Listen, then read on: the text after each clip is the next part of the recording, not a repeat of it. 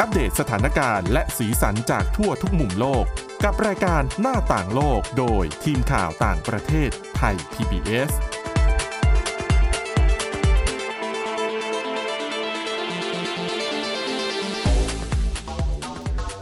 สวัสดีค่ะคุณผู้ฟังต้อนรับเข้าสู่รายการหน้าต่างโลกค่ะ วันนี้นะคะ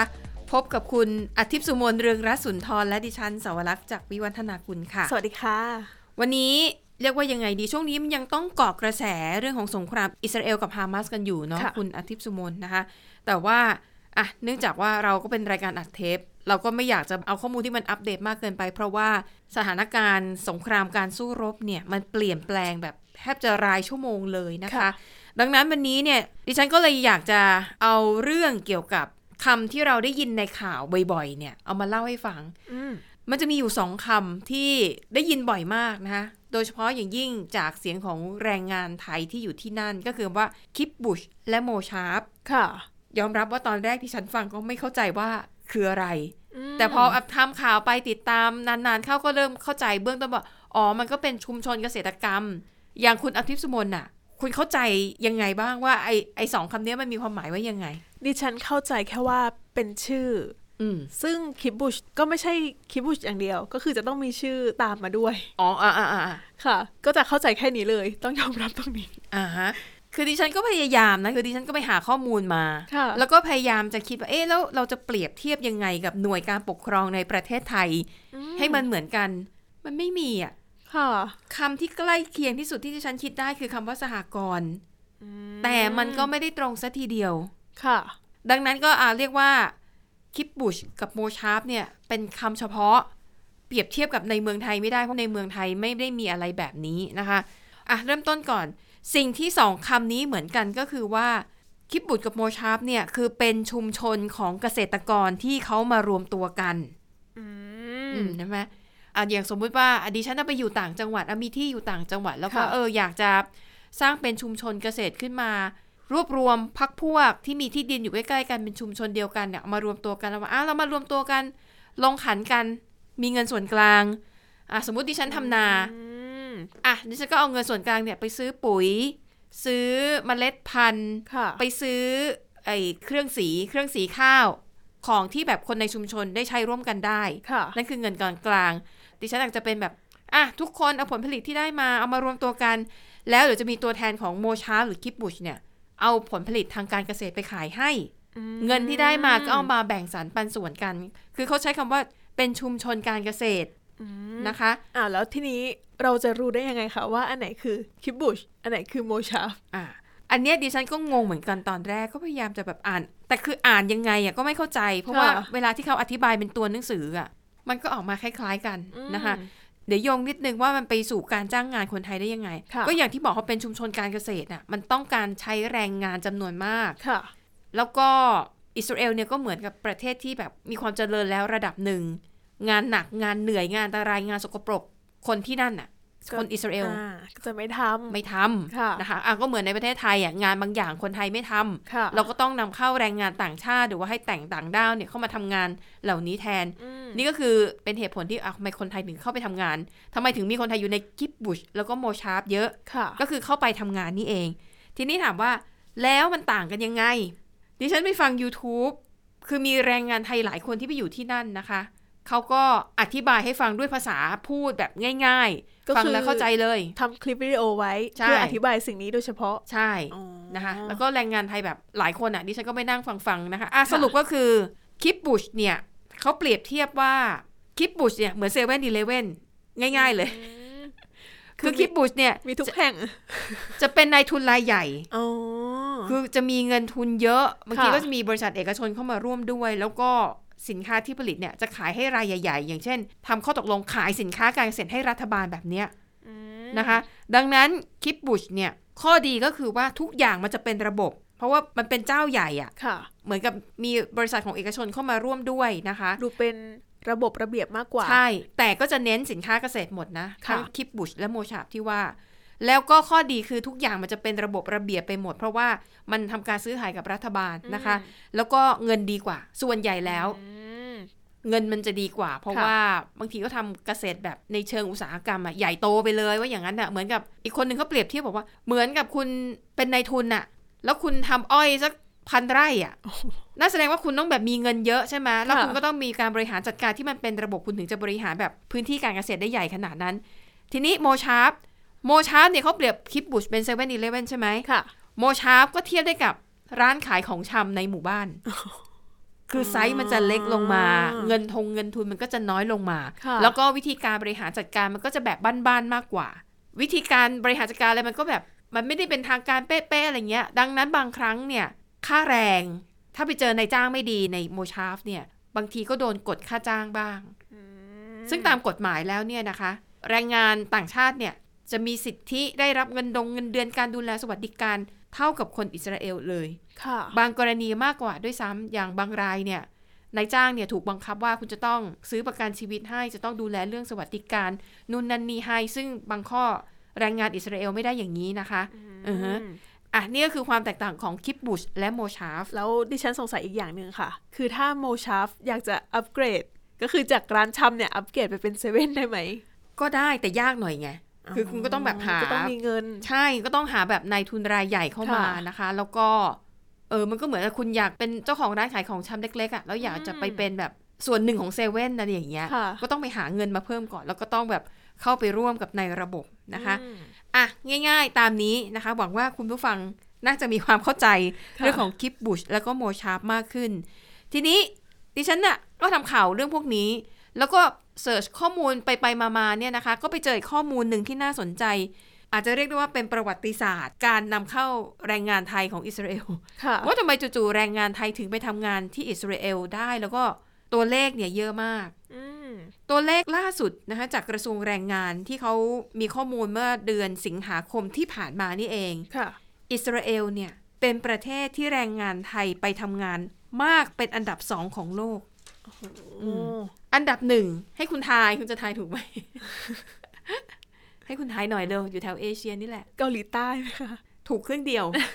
จริง ๆ อันดับหนึ่งนะคะ ตัวเลขของแรงงานไทยที่ไปทำงานที่นั่นอย่างถูกต้องตามกฎหมายและเป็นทางการอันดับหนึ่งคือไต้หวัน อืม นะคะ แต่ถ้าหากว่าที่คุณทายว่าเกาหลีใต้มันก็ถูกส่วนหนึ่งเพราะว่าอะไร เพราะว่าในเกาหลีใต้มีแรงงานไทยที่ผิดกฎหมายหรือที่เรียกว่าพวกผีน้อย ค่ะ คือเหมือนตอนแรกเหมือนอ๋อจะไปเที่ยวไปกับทัวร์อะไรอย่างเงี้ยแต่สุดท้ายเราคือหนีแล้วก็ไปทำงาน อืม ถ้ารวมตัวเลขถูกกฎหมายและผิดกฎหมายของแรงงานไทยในเกาหลีใต้ทั้งหมดอันดับหนึ่งแต่เนื่องจากมันเป็นข้อมูลทางการ นับไม่ได้ นับไม่ได้ ค่ะ อันดับหนึ่งคือไต้หวันนะคะ มีแรงงานไทยอยู่ 48,774 คน อืม คิดเป็น 36.97%ของแรงงานไทยทั้งหมดที่ไปทำงานในต่างประเทศ ค่ะ อันดับ 2 อิสราเอลค่ะ มีแรงงานไทยอยู่ที่นั่น 25,962 คน คิดเป็น 19%ของแรงงานไทยในต่างประเทศทั้งหมด ค่ะ อันดับ 3 ก็คือเกาหลีใต้ อืม นะคะ ดิฉันก็เลยไปเจอข้อมูลนี้อันเนี้ยน่าสนใจนะคะ ถามว่าแรงงานไทยเนี่ยไปกองกันอยู่ที่อิสราเอลอะได้ยังไงนะคะ ต้องย้อนความนิดนึง อิสราเอลเนี่ย จากพื้นฐานก็คือเป็นประเทศที่ไม่ค่อยมีทรัพยากรธรรมชาติ ค่ะ ใช่ไหมคะ ดินทรายอะไรเนี่ยมันก็แบบไม่อุดมสมบูรณ์เหมือนเมืองไทย ค่ะ ดังนั้นการทำการเกษตรของเขาจึงต้องใช้เทคโนโลยี ใช้เครื่องจักรใช้อะไรเข้ามาช่วยนะคะทีนี้แต่เดิมเลยเนี่ยดั้งเดิมย้อนกลับไปก่อนปี 2537 แรงงานหลักๆ ที่อิสราเอลใช้คือปาเลสไตน์นะ อืม เพราะว่าเขาอยู่ใกล้ๆกันเนี่ย ค่ะ เหมือนแรงงานเมียนมาลาวกัมพูชา อยู่ใกล้เมืองไทย อั อั น น เนี้ เนี้ ย ยก็ติดกัน คือข้ามมาทำงานในไทยมันง่ายกว่า ค่ะ อิสราเอลในอดีตก็เช่นเดียวกัน ก็จะใช้แรงงานปาเลสไตน์เป็นหลัก แต่ปรากฏว่าช่วงก่อนปี 2537 ค่ะ มันเริ่มมีการก่อเหตุของกลุ่มฮามาสแล้วก็กลุ่มอิสลามิกจิฮัดอันนี้เป็นกลุ่มติดอาวุธ ที่ต้องการจะปลดปล่อยปาเลสไตน์ ค่ะ ก็เลยก่อเหตุโจมตีอิสราเอลเป็นระยะระยะนะคะ จนในที่สุดค่ะทางการอิสราเอลก็เลยสั่งปิดพรมแดน ระหว่างอิสราเอลกับปาเลสไตน์ในปี 2537 อืม ดังนั้นแรงงานปาเลสไตน์จะข้ามเข้ามาทำงานเนี่ย ไม่ได้แหละ ค่ะ เข้ามายากแหละ อิสราเอลก็เลยต้องหันไปนำเข้าแรงงานจากต่างชาติแทนนะคะ ทีนี้อย่างที่บอกปาเลสไตน์เนี่ยยังเข้ามาทำงานในอิสราเอลได้ไหม หลังจากปี 2537 เข้ามาได้อยู่แต่เข้ามาได้น้อยมาก ค่ะ เพราะว่าอิสราเอลเขาขาดแคลนแรงงานไง อืม ทีนี้เกณฑ์ในตอนนั้นเนี่ยนะคะ ในปี 2544 เนี่ย คนปาเลสไตน์ที่จะเข้ามาทำงานในอิสราเอลได้เนี่ย จะต้องเป็นคนที่อายุเกิน 35 ปี เป็นคนที่มีครอบครัว ค่ะ และไม่มีประวัติเกี่ยวข้องกับกลุ่มก่อการร้าย อืม ดังนั้นคนที่มันจะเข้ามาทำงานชาวปาเลสไตน์ที่จะเข้ามาในอิสราเอลได้เนี่ยมันก็น้อยลงใช่ไหมคะ ค่ะ คือในเวลานั้นนะ ดังนั้นค่ะ รัฐบาลอิสราเอลก็เลยตระหนักว่า พอมันเจอแบบเนี้ยมันจะทำให้อิสราเอลเกิดปัญหาขาดแคลนแรงงาน เขาก็เลยมีการปรับนโยบายนำเข้าแรงงานต่างชาติใหม่ แล้วก็แรงงานที่จะนำเข้ามีแค่สี่อุตสาหกรรมเท่านั้น อืม ที่จะใช้แรงงานต่างชาตินะ ค่ะ คือมันจะต้องเป็นแรงงานที่นำเข้าแล้วก็ได้รับใบอนุญาตถูกต้องทุกอย่างอะนะคะ แรงงานในภาคที่หนึ่งก็คือภาคการก่อสร้าง อืม ภาคที่สองก็คือภาคงานบริการภาคอุตสาหกรรมแล้วก็ร้านอาหาร ค่ะ ภาคที่สามคือภาคการเกษตร ภาคที่สี่ก็คือ งานดูแลผู้สูงอายุ แล้วคนที่ช่วยเหลือตัวเองไม่ได้ ค่ะ ซึ่งอาจจะเป็นผู้ป่วยติดเตียง หรือว่าเป็นผู้พิการนะคะจะมีงานในสี่ภาคนี้เท่านั้นที่อนุญาตให้แรงงานต่างชาติ ให้มีการนำเข้าเพื่อมาทำงานในส่วนนี้ได้ ทีนี้ไปดูกันนะคะว่า แรงงานในแต่ละส่วนเนี่ยชาติไหนเยอะที่สุด ภาคการก่อสร้างเนี่ยเขาบอกว่าแรงงานที่เข้ามาทำงานในส่วนนี้มากที่สุดคือโรมาเนียและตุรกี อืม นะคะแต่เขาบอกว่าจริงๆอ่ะในช่วงแรกๆอ่ะมีแรงงานไทยด้วยนะ ค่ะ และแรงงานไทยเขาบอกว่าฝีมือดีด้วย งานแบบปูกระเบื้อง ฉาบผนัง งานประดับตกแต่งเขาบอกว่าช่างไทยฝีมือดีนะคะ แต่ว่าถ้าเทียบกับความเร็วในการทำงานน่ะยังแพ้โรมาเนียกับตุรกี อืม ดังนั้นอุตสาหกรรมก่อสร้างเนี่ยแรงงานส่วนใหญ่ ก็เลยเป็นชาวโรมาเนียและตุรกี ค่ะ เพราะว่าเราทำงานละเอียดหรือเป อ่า ล่า ใช่ใช่ อืม โรงงานละเอียดนะคะ ค่ะ แต่ปรากฏว่าตุรกีกับโรมาเนียน่าจะละเอียดด้วยและดีด้วยหรือเปล่า ก็เลยได้ได้งานในส่วนนี้ไปเป็นซะส่วนใหญ่นะคะ ค่ะ ส่วน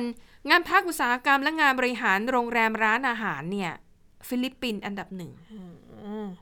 เพราะเขาบอกว่าฟิลิปปินส์จะได้เปรียบเพราะว่าได้ภาษาอังกฤษ ค่ะ แล้วเขาได้ภาษาฮิบรูด้วย ม พอเป็นงานภาคบริการไงใช่ไหม ค่ะ ลูกค้าส่วนใหญ่ก็ต้องเป็นชาวอิสราเอลคือถ้าสื่อสารได้อะมันก็มีความได้เปรียบ แต่คนไทยอยู่ในงานภาคอุตสาหกรรมร้านอาหารก็เยอะนะ แต่ว่าจะอยู่ในส่วนของเชฟ อื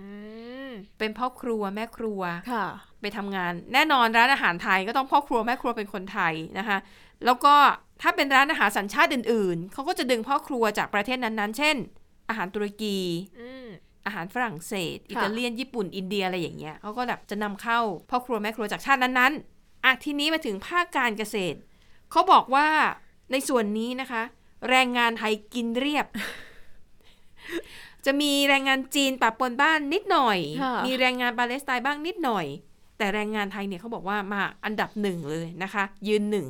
และสุดท้ายก็คือ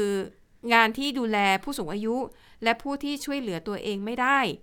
เขาบอกว่างานนี้ฟิลิปปินส์กินเรียบ อื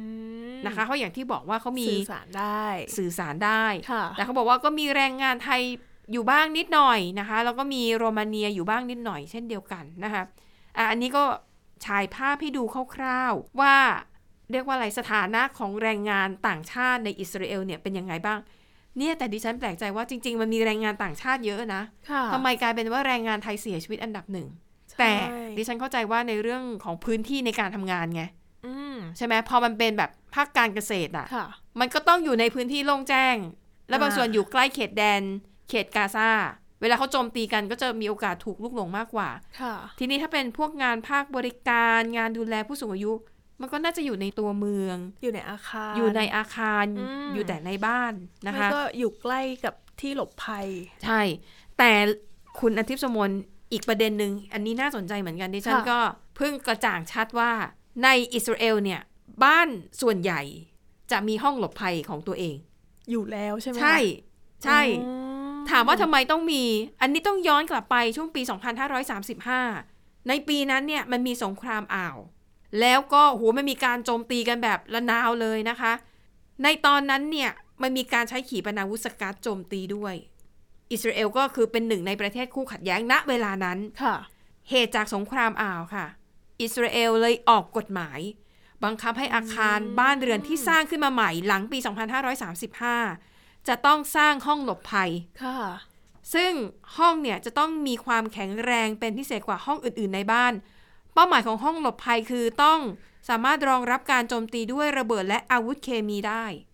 อืม คือผนังคอนกรีตต้องหนา ค่ะ ประตูหน้าต่างต้องสร้างจากเหล็กกล้าและปิดได้สนิท ทางเข้าทางออกเนี่ย จะต้องแบบดูแล้วให้ปลอดภัยนะคะ ค่ะ จะมีทางเข้าได้สองบานก็คือ มีประตูหนึ่งบานและหน้าต่างหนึ่งบาน แต่ว่า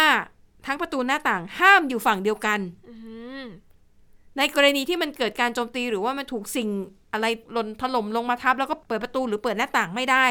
ด้านใดด้านหนึ่งอีกด้านหนึ่งยังหนีออกมาได้ ค่ะ นะคะ แล้วก็บางบ้านเนี่ยเขาจะเก็บพวกอาหารแห้ง อืม น้ำดื่มของใช้ที่จำเป็นตุนไว้ในห้องนิรภัยด้วยห้องหลบภัยด้วย แต่จะถามว่าทุกบ้านในอิสราเอลจะมีห้องหลบภัยไหมไม่ใช่ เพราะอย่างที่บอก บ้านหรืออาคารที่สร้างหลังปี 2535 เท่านั้น อืม ถึงจะมี ค่ะ ดังนั้นอาคารที่สร้างก่อนหน้านั้นเนี่ย ก็ไม่มี ก็ไม่มี ดังนั้นเนี่ย ค่ะ ตอนที่เราเห็นข่าวช่วงที่กลุ่มฮามาสบุกเข้าไปโจมตีผู้คนในบ้าน ดิฉันก็ได้ยินว่าเนี่ยบางคนเข้าไปหลบอยู่ในห้องหลบภัย ก็เลยคิดทำไมต้องมีห้องหลบภัย อืม อ๋อ แต่พอมาอ่านข้อมูลเนี้ยก็เลย อ๋อ ตอนแรกที่ดิฉันฟังก็นึกว่าเป็นห้องหลบภัยรวมอะไรเงี้ยค่ะ แบบในชุมชนก็อาจจะมีสักจุดหนึ่ง อืม เพราะว่าก็เห็นข่าวเหมือนกันว่า บางจุดอ่ะ ก็ใช้งานไม่ได้ ประตูเสียบ้างอะไรบ้าง ใช่ คือเนื่องจากกฎหมายเนี่ย ออกแบบว่าห้องหลบภัยจะต้องรองรับแรงระเบิดหรืออาวุธชีวภาพใช่ไหม ค่ะ แต่มันไม่ได้กำหนดว่ามันจะต้องป้องกันการรุกรานจากคนภายนอก อ๋อ ดังนั้นคือต่อให้ประตูหน้าต่างมันแข็งแรง แต่คุณไม่ได้ทำให้มันล็อกได้อะ ค่ะ กลุ่มฮามาสบุกมาแล้วรู้ไอ้ยอันนี้มีห้องนี้ไม่ได้ล็อกนี่นะ อืม เปิดเข้าไปก็ยิงได้อยู่ดี ค่ะ คือวัตถุประสงค์ของการสร้างห้องหลบภัยในตอนแรกอะ่ะ มันไม่ได้ออกแบบมาเพื่อป้องกันกลุ่มก่อการร้ายบุกเข้ามาฆ่าไง อืม นะคะ ดังนั้นถ้าบ้านไหนเนี่ยทำห้องหลบภัยที่มีระบบล็อกอย่างดีอะ่ะ ค่ะ อันนั้นก็โชคดีไป ใช่ ก็คือป้องกันไอ้กลุ่มฮามาสด้วย ป้องกัน อืม ระเบิด ป้องกันอาวุธชีวภาพได้ด้วย ค่ะ อ่ะดังนั้นไม่แน่นะคุณอาทิตย์สมนหลังเกิดเหตุการณ์ที่กลุ่มฮามาสบุกเข้าไปสังหารผู้คนตามบ้านเรือนน่ะอาจจะมีการปรับกฎหมายใหม่ อืม ว่าห้องนิรภัยหรือห้องหลบภัยเนี่ย มันจะต้องถูกออกแบบมาเพื่อป้องกันการโจมตีจากบุคคลภายนอกด้วย ค่ะ เนาะ แต่ว่าตรงนี้เจ้าบ้านก็คือต้องรับผิดชอบค่าใช้จ่ายเอง ก็น่าจะเป็นเช่นนั้น อืม นะคะ เพื่อชีวิตน่ะ ค่ะ ใครจะไปรู้ว่าในอนาคตมันจะมีอะไรแบบเหตุการณ์แบบนี้เกิดขึ้นอีกหรือเปล่านะคะ อืม อ่ะอันนี้ก็เรียกว่าเป็นข้อมูลที่น่าสนใจ เพราะอย่างน้อยตัวดิฉันเองเนี่ย ไม่ได้เข้าใจเรื่องพวกนี้อย่างถ่องแท้จนกระทั่งเกิดเหตุการณ์ แล้วก็ด้วยภาระหน้าที่การงานเนาะ ค่ะ บังคับให้เราต้องแบบ หาข้อมูลเหล่านี้อะไรแบบนี้นะคะ ก็เลยเออเห็นว่ามันน่าสนใจ เลยนำมาเล่าให้คุณผู้ฟังนั้น ได้รับฟังกันก็หวังว่า น่าจะมีประโยชน์บ้างไม่มากก็น้อยนะคะอ่ะทีนี้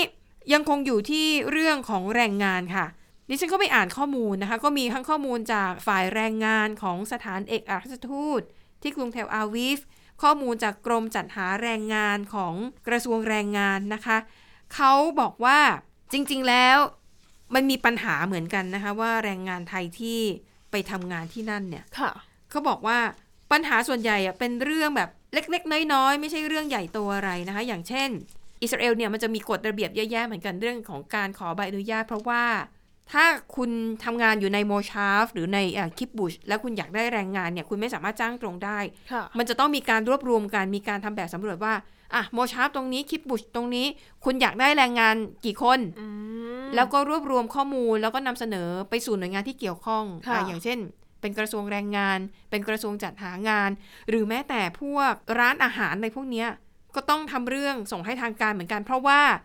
คุณจะนำเข้าแรงงานต่างชาติได้ มันจะต้องมีโควต้ากำหนด ค่ะ คุณแบบไม่สามารถไปดิวแบบมีเฉพาะบางงานที่คุณสามารถจ้างโดยตรงได้เองนะคะ แต่หลักๆแล้วเนี่ย คือคุณต้องขออนุญาตจากทางการ และคุณได้โควต้าวีซ่ามาจำนวนหนึ่งอย่างเช่นโมชาร์ปนี้อ่ะคุณได้โควต้าแรงงาน 30 คนนะ ค่ะ เขาจะให้บริษัทจัดหางาน ซึ่งต้องเป็นบริษัทจัดหางานที่ได้รับการขึ้นบัญชีกับรัฐบาลอิสราเอลด้วย อืม คือทุกอย่างอ่ะมันเป็นระบบเป็นระเบียบกันหมด ค่ะ ทีนี้มันก็จะมีกฎหมายว่าอ่ะถ้าคุณทำงานกับนายจ้างมันจะมีชื่อนายจ้างด้วยนะ ในวีซ่า อืม สมมุติคุณทำงานกับนายจ้างคนนี้แล้วคุณอยากจะย้ายไปทำงานกับคนใหม่ กฎหมายเดิมอ่ะบอกว่าคุณจะย้ายไปทำงานกับนายจ้างใหม่ คุณต้องได้รับการยินยอมจากนายจ้างเดิมด้วย ค่ะ อันนั้นเป็นกฎหมายเก่าแต่ว่าล่าสุดเขาเปลี่ยนแล้ว ก็คือลูกจ้างสามารถย้ายได้นะคะ แต่ปัญหาก็คือว่าในทางทฤษฎีเป็นอย่างนั้น แต่ว่าในทางปฏิบัตินี่ก็ทำได้ยาก และปัญหาอีกอย่างหนึ่งที่เจอคืออย่างสมมติ เงื่อนไขแรกที่คุณไปทำงานในอิสราเอลก็คือไปเป็นทำงานภาคการเกษตรใช่ไหม ค่ะ ไปอยู่คิปบุชอยู่โมชาร์ปอะไรอย่างนี้ แต่ปรากฏว่ามีหลายคนนะคะ ไปทำงานแล้วปรากฏว่าไปรู้จักคนไทยที่นั่น อืม ไปรู้จักคนทำงานในร้านอาหารหรือแบบสถานบริการ แล้วเงินมันดีกว่า อืม อันเนี้ยอยากจะย้ายข้ามสายไป ค่ะ ทำงานภาคอุตสาหกรรมอื่น ซึ่งตามกฎหมายมันทำไม่ได้ แต่ก็มีหลายคนแอบ โอ้โห แอบหนีไปทำงานแบบนั้นเพราะว่าเงินเดือนมันดีกว่านะคะ ค่ะ ปัญหาอีกอย่างหนึ่งที่เจอก็คือปัญหาเรื่องของวัฒนธรรม ความไม่เข้าใจวัฒนธรรมของคนอิสราเอลนะคะ ก็เลยทำให้บางทีคนไทยก็แบบด้วยความที่แบบไม่รู้เรื่องไม่รู้ราวอะ่ะ ก็ไปทำผิดผิดพลาดพลาดบ้าง อย่างเช่น อืม ไปจับสัตว์ อืม ไปจับสัตว์ป่าแบบเอ้ยอาหารป่า เออ ไปจับหนูจับกระต่ายอะไรมากินอย่างเงี้ยนะคะ ค่ะ แต่ว่ามันมีเรื่องของวัฒนธรรมเรื่องของศาสนาเรื่องของประเพณี ซึ่งบางอย่างคนอิสราเอลเขาไม่ทำกัน อืม แต่คนไทยด้วยความที่เราไม่เข้าใจไงเราก็ไม่ทำไปทำแล้วก็เลยทำให้นายจ้างอาจจะแบบไม่พอใจ รวมถึงเรื่องของการดื่มสุราจนมึนเมาทะเลาะวิวาท อืม อันนี้ก็จะเป็นปัญหาที่เกิดขึ้นกับแรงงานไทยนะคะ ค่ะ ที่ทำให้แบบบางทีอาจจะทำให้แบบมีความไม่เข้าใจกันและที่สำคัญ คนไทยไม่ค่อยได้ภาษาอังกฤษ กับภาษาฮิบรู ดังนั้นเวลาเกิดปัญหาขึ้นน่ะ มันไม่ได้มีการสื่อสารไง อืม เออดังนั้นเรื่องมันก็เลยอาจจะลุกลามบานปลายกว่าที่ควรจะเป็น ค่ะ นะคะ อ่ะ นี่ก็คือภาพรวมนะคะของสถานการณ์แรงงานไทยในอิสราเอล คุณผู้ฟังฟังเรื่องของเราวันนี้แล้ว เวลาติดตามข่าวจากนี้ไปก็จะได้มีความเข้าใจมากขึ้น มากขึ้นอืม อืมนะคะ อ่ะ หวังว่าจะเป็นประโยชน์เนาะ วันนี้หมดเวลาแล้ว ขอบคุณสำหรับการติดตามนะคะ เราสองคนและทีมงานลากันไปก่อน พบกันใหม่ตอนหน้า สวัสดีค่ะ สวัสดีค่ะ Thai PBS podcast. View the world via the voice.